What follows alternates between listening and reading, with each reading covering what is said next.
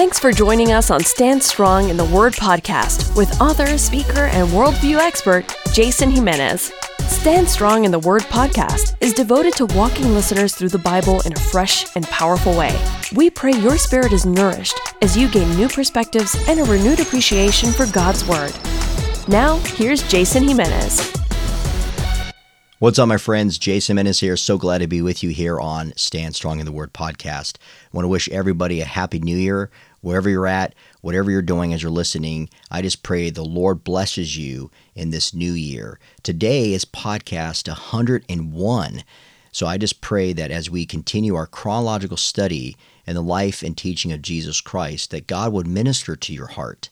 And my friends, some of you guys have sent in requests. You guys have uh, asked us to pray for you. You have asked questions regarding the Bible, whether it be theological or personal or both. I just want you guys to know that I am readily available as I pray for our growing audience around the world. That as we produce this podcast, as I come to study God's Word with you, maybe it's in your home, in your car, while you're working out, or you are with a group of people right now listening, or you listen to it separately and then you come together with my notes and you guys study the Gospels. We have all different types of people here on Stand Strong in the Word podcast, and I want you to know that we love you guys and we want to hear from you. So if you have a prayer request or maybe you're concerned about something, you can go to our website, standstrongministries.org. You can also go to iwillstandstrong.org if you have not done our 30 day uh, devotion challenge with YouVersion. I did that with good friends of mine, David and Jason Benham. That is available. We've had thousands of people go through it. We have thousands of people going through it right now.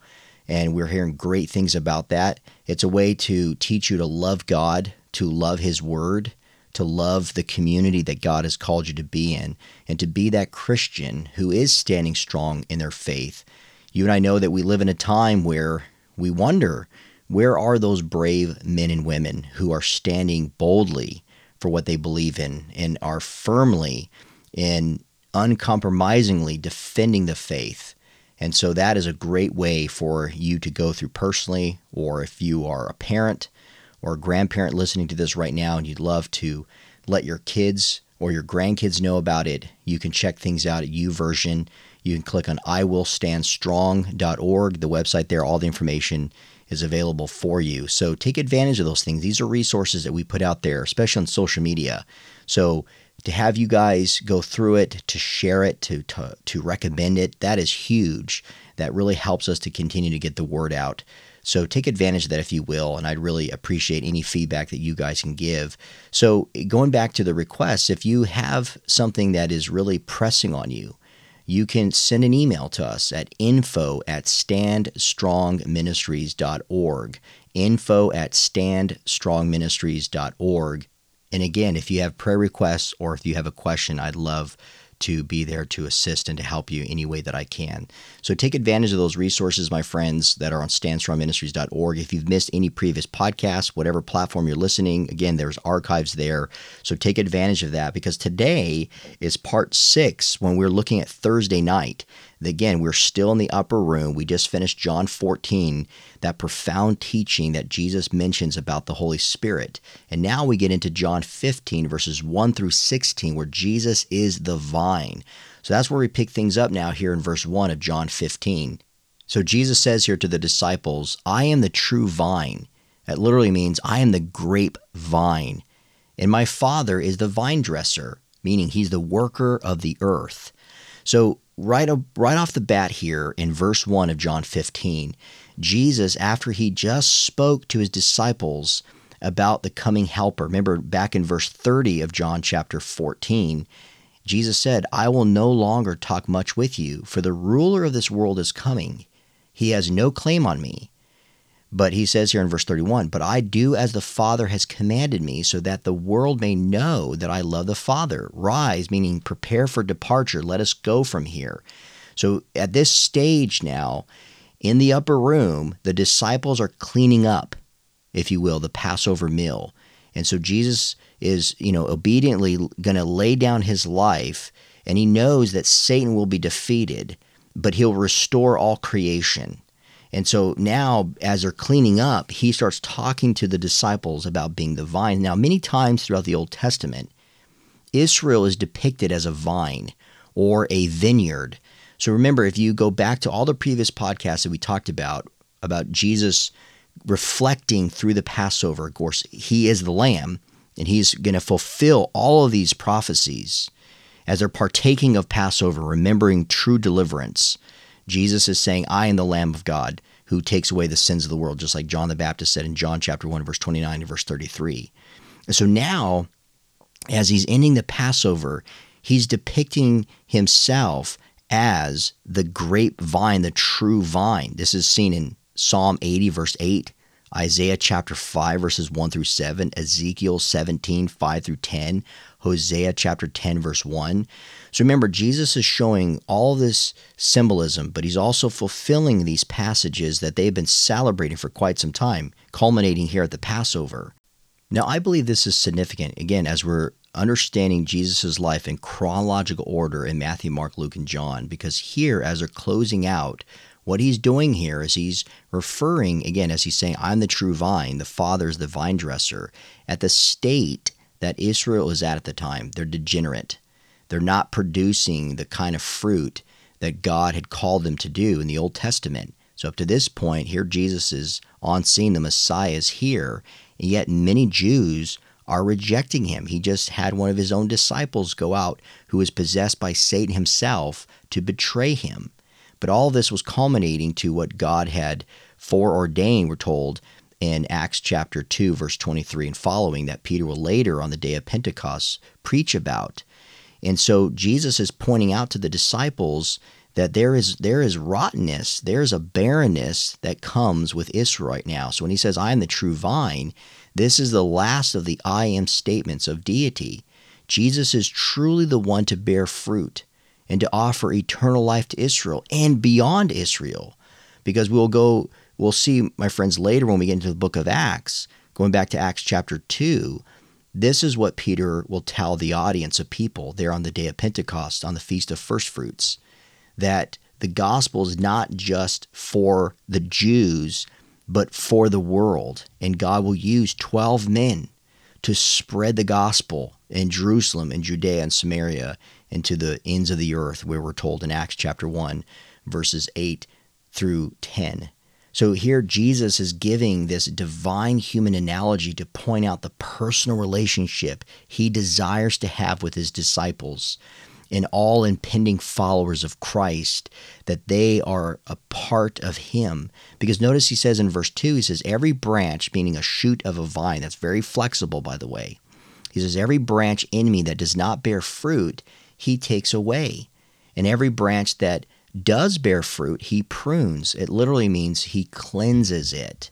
So, what Jesus is telling his disciples is that there's a pruning process that they're going to need in their spiritual life and their development. Now, just like you prune an actual vine, it's necessary because it's healthy for it, it cleanses it, and it helps it to grow more productively. So, Jesus is providing to his disciples, again, as they're closing out and they're about to leave, he's giving them an analogy, a gardening analogy, because it was one that disciples could understand. So, what he's saying is the Father is like a gardener. So, what he does is he cuts off the branches that aren't bearing fruit. Now, that I believe is representing symbolically to the false or apostate Christians. In this process of pruning, this is chastising, this is removing sin. This is something we see the writer of Hebrews talks about in Hebrews chapter 12 when he talks about God disciplining those whom he loves. And it's a process of helping someone become purified and to bear fruit. So that's why he says the branches is the sign of bearing the fruit that's needed here. Now, another thing I want to mention is that this isn't the only time the disciples heard about this. If you go back to Matthew 20, verses 1 through 16, Mark chapter 12, verses 1 through 12, and Luke 13, 6 through 9, there are other parables that Jesus referenced a vineyard. Now, what's significant about him bringing up now is because remember, he's about to be betrayed, and he's warning them if you're going to bear fruit, if you're going to do the things that I've called you to do through the power of the Holy Spirit to come when you wait in Jerusalem for the helper to come, if you're if you desire that, you will bear fruit for me. You will you will glorify the works of your father. But right now the state of Israel is dead. Remember, in the past they had bore fruit, but now that fruit has become rotten and now they become barren. One commentary says, He, the gardener, the father, desires fruit, which is mentioned eight times in this chapter. Verse 2 thrice, 4 twice, verse 5, verse 8, verse 16. A progression is seen in verse 2, there's fruit. And then later in verse 2, there's more fruit. In verses 5 and 8, there's much fruit. The fruit which God desired from Israel was loving obedience, righteousness, and justice, according to Isaiah 5, verses 1 through 7, end quote. So I think that's a great synopsis of seeing this progression. So again, as we go through this chapter, my friends, you cannot miss the point in your own personal life about how you're bearing fruit for God. When you examine your life, are you living a life of righteousness and justice? Are you loving obedience, as we see in Isaiah chapter 5, verses 1 through 7? Those are questions, my friends, that you need to ask yourself personally. So when we go through this passage today on the podcast, I want you to be considering the kind of fruit that you're bearing for the glory of God. Notice verse 3, Jesus says, Already you are clean because of the word that I have spoken to you. So the disciples, they believed in Jesus as the Messiah. They believed him to be the Son of God. Remember, we saw that in Matthew 17 and they were receiving already spiritual blessings from God that were coming through the Galilean ministry of Jesus. But there's going to be a deeper relationship to come because notice in verse 4, Jesus says, Abide in me and I in you. As the branch cannot bear fruit by itself unless it abides in the vine, neither can you unless you abide in me. I am the vine, verse 5. You are the branches. Whoever abides in me and I in him, he it is that bears much fruit, for apart from me you can do nothing. So, the bottom line that Jesus was conveying to his disciples that is so true to this very day, my friends, to you and me in our Christian walk is that he is the source. Jesus is the vine of life. It's not enough just to hear his words or to believe in his teachings. You and I need to abide. That means we need to be in union with him to bear fruit. So, my question to you is are you abiding in Him? Are you finding yourself in union and in, and in sweet, intimate fellowship with Jesus? Jesus goes on to say, If anyone does not abide in me, he is thrown away like a branch and withers, and the branches are gathered, thrown into the fire, and they're burned. So in verse 6, clearly put, Jesus is saying those who reject him will face judgment. That's what he's saying. See, the difference is being cut off is again not to abide in him, not to follow him. There's no intention to bear fruit. And so, why are you going to be a part of the vine then? You're just quote unquote taking up space versus being chastised or being pruned to bear more fruit because you abide in the vine. So, if you abide in me, Jesus says here in verse 7, and my words abide in you, ask whatever you wish, and it will be done for you. So, what Jesus is doing is he's reiterating back in John chapter 14, verse 13, where Jesus says, Whatever you ask in my name, this I will do, that the Father may be glorified in the Son. Then he says in verse 14 of John 14, If you ask me anything in my name, well, he, he might do it. He says, No, he says, I will do it. So, what Jesus is stressing here is that prayers are meant to advance the work of God. So, if you and I want to bear fruit, my friends, you have to abide in Christ. If you want to bear fruit, my friends, you have to pray fervently. You have to pray in faith. You have to be praying to advance God's kingdom, not your agenda, not your desires, not your wishes, but what God desires. Because in verse 8, Jesus says, By this my Father is glorified. How is God glorified? when you and I, when you and I abide in Him, when you and I ask whatever we wish according to His will to be done. This is reflective of the Lord's Prayer. Our Father who art in heaven, hallowed be thy name, thy kingdom come, thy will be done on earth as it is in heaven. So Jesus is saying, My Father will be glorified. And guess what? He says in verse 8, and you will bear much fruit, and so prove to be my disciples. Now, oftentimes we quote in John 13, How will people know that you're my disciples if you have love for one another? But additional context that we see here, remember, because Jesus said that in John 13 in the upper room when they're having the Passover meal after he washed their feet. And just a few minutes later, he's telling them here in John 15 that people know that you're my disciples if you bear much fruit. So it's important that we point out that yes, people will know that we're disciples of Christ because of our love, but people also know that we're disciples of Christ because of the fruit that we bear. Verse 9 says, As the Father has loved me, so have I loved you. Abide in my love. So again, we abide in Christ because we're united with him, we bear fruit, but we abide in Christ also because we're in his love. And that's when John will later say, We love him because he first loved us. Verse 10 says, if you keep my commandments, you will abide in my love, just as I have kept my Father's commandments and abide in his love. What a great example. So if the disciples are confused in any which way, Jesus says, Look to me. And of course, the writer of Hebrews would later say, looking unto Jesus, the author and perfecter of our faith. He's the one. He's our great high priest, he says in Hebrews chapter 4, who can sympathize in all of our ways.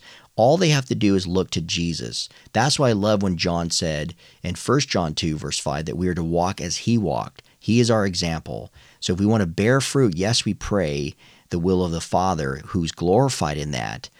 But if we're going to bear fruit as we abide in Christ, we need to keep his commandments. And one of the ways as Christians today, with the 66 books that we have that makes up the Holy Bible, we are to hold fast to the Word of God, my friends. That's how you and I bear fruit. You abide in his love. You keep his commandments just as Christ says, I kept my Father's commandments.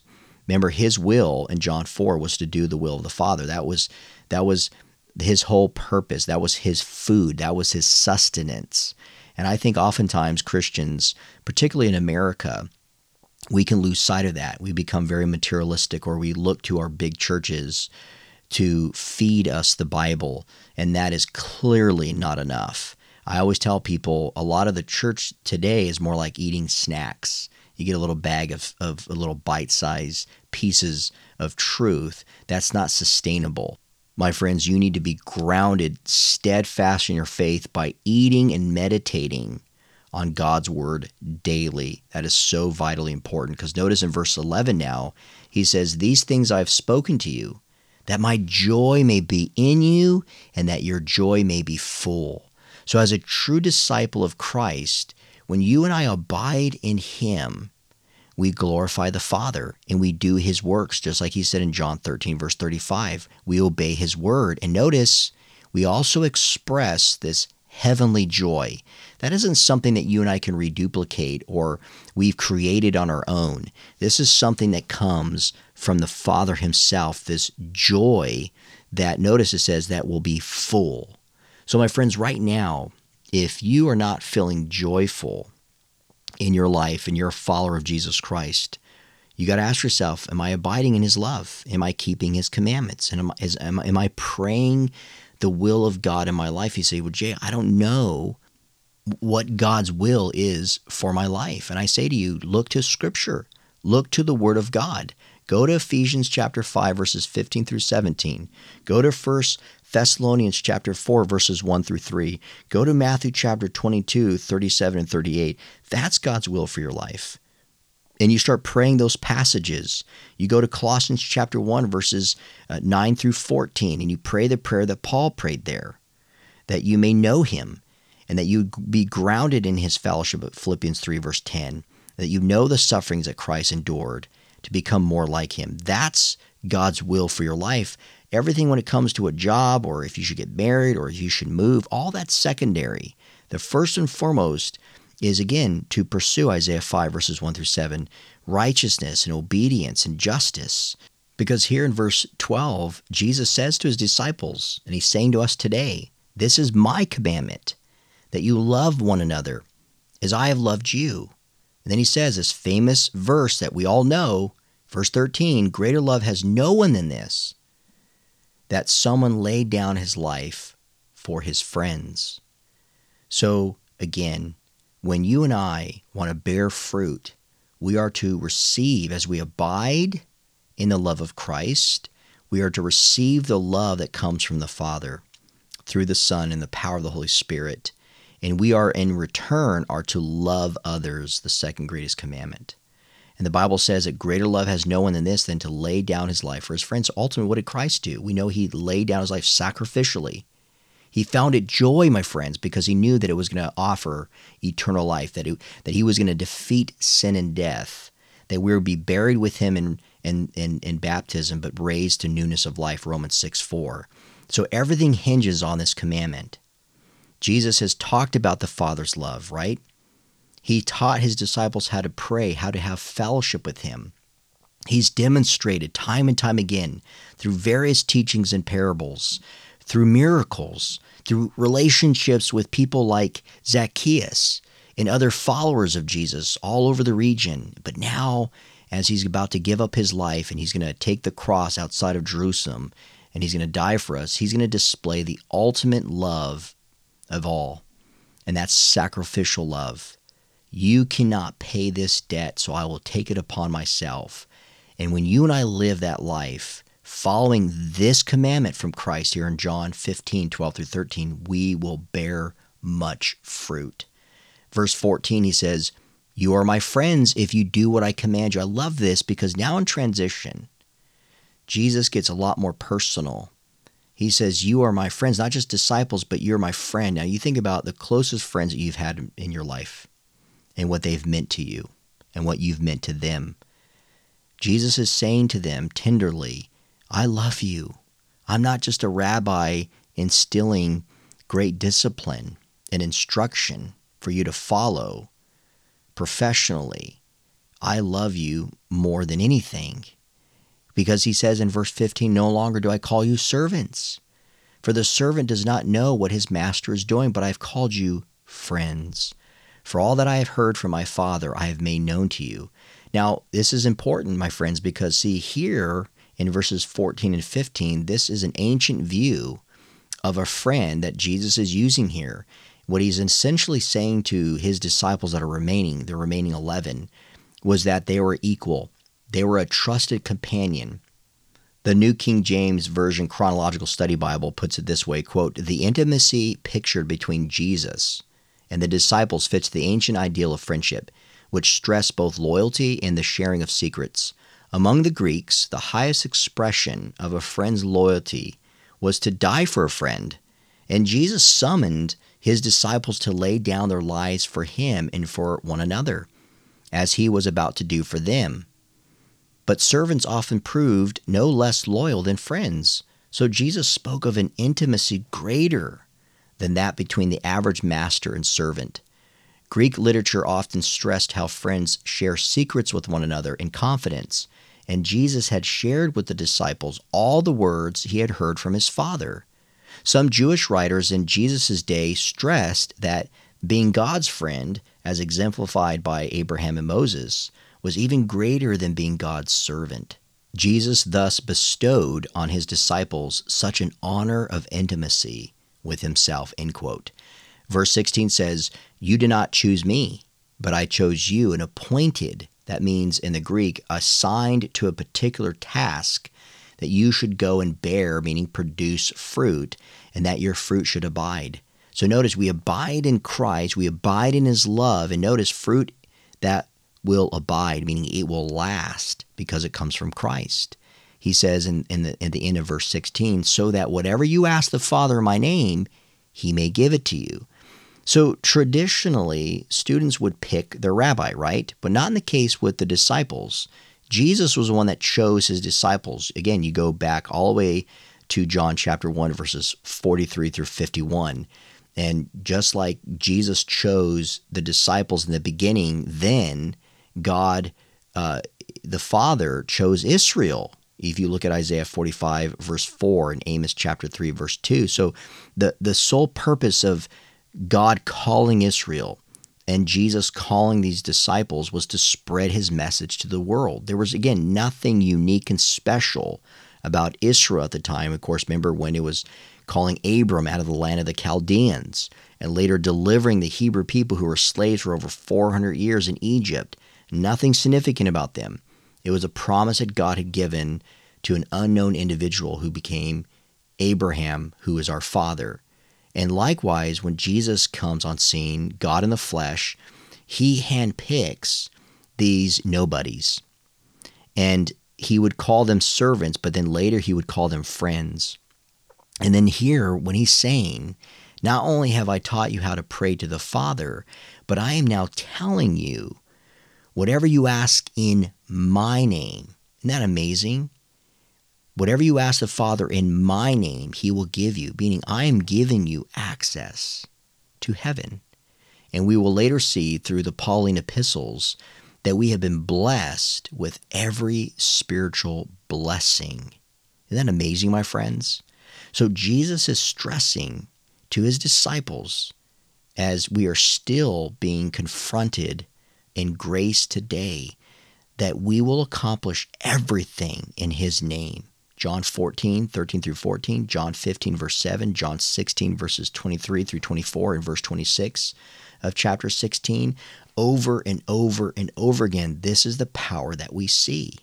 So now we transition now into the relationships that we will have in the world as we abide in Christ. In John 15, verse 17, Jesus says, These things I command you, so that you will love one another. Again, this is a repeated message that he's reinforcing your obligation to extend brotherly love. Now, how many times have you sat in church or you've heard a podcast like this, or you've heard a sermon in the car, or you're having a conversation in small group and people say, God's given us a commandment. We're to love one another. Think, yeah, that's right, it's right, it's right. But stop and think, my friends. If you need to pause literally this podcast and pray or go back through these passages of scripture that we've been talking about, do whatever you feel like you need to do through the power of the Spirit. But the point is, is heed the conviction of the Spirit. Because I was even convicted recently when I was looking back in my prayer life and thinking about how little I've been praying for certain people. Now, I may, may say that verbally, but then I ponder back thinking, how deeply am I in prayer for this person? Or, you know, what kind things have I been doing lately for them? Or what kind of affection? So sometimes we can get so busy and, and, and think, yes, I'm a Christian. Yeah, we're to love all people. But we can tend to get so self centered and apathetic that we can ignore those things. So every time Jesus is reinforcing this, it's for good reason. It's for good measure because we have a tendency as fallen creatures to not care about other people. Because notice in verse 18, Jesus says, If the world hates you, know that it has hated me before it hated you. So Jesus, he's laying out true love. And so ultimately, when you and I love God and we love people, we're not always going to get uh, attaboys. We're not always going to be uplifted. It's not always going to feel good. Being rejected never feels good. But when you do something kind to someone, but they in return don't don't uh, do something kind to you, it can get not just uh, annoying but very upsetting. But Jesus here now is transitioning from true love into true hatred because that's reality. Jesus knew that the religious leaders they were plotting to kill him in John 11 verses 45 through 47. And likewise, he's telling the disciples, look, you are going to lay down your life for people because you're going to face many hardships. If you're not going to do it in my name, if you're not going to abide in me, what is that going to mean to the rest of the world? You know, we have that tendency to think, well, I don't need to say anything because someone else is going to say something. Well, we don't know that.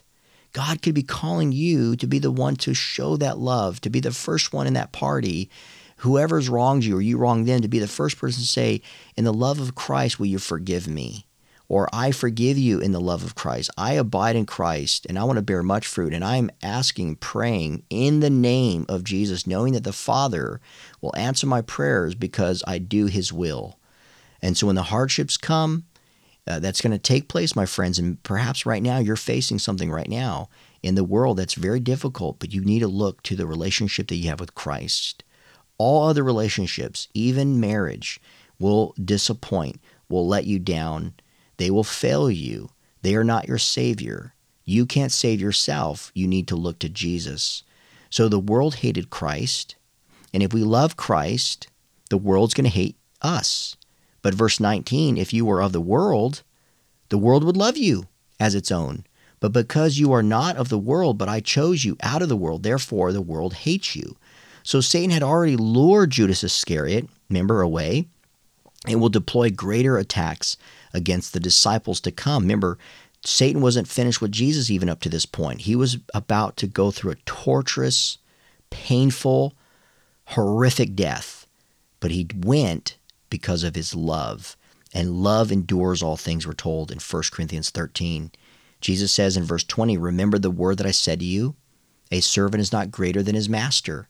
If they persecuted me, they will also persecute you. If they kept my word, they will also keep yours.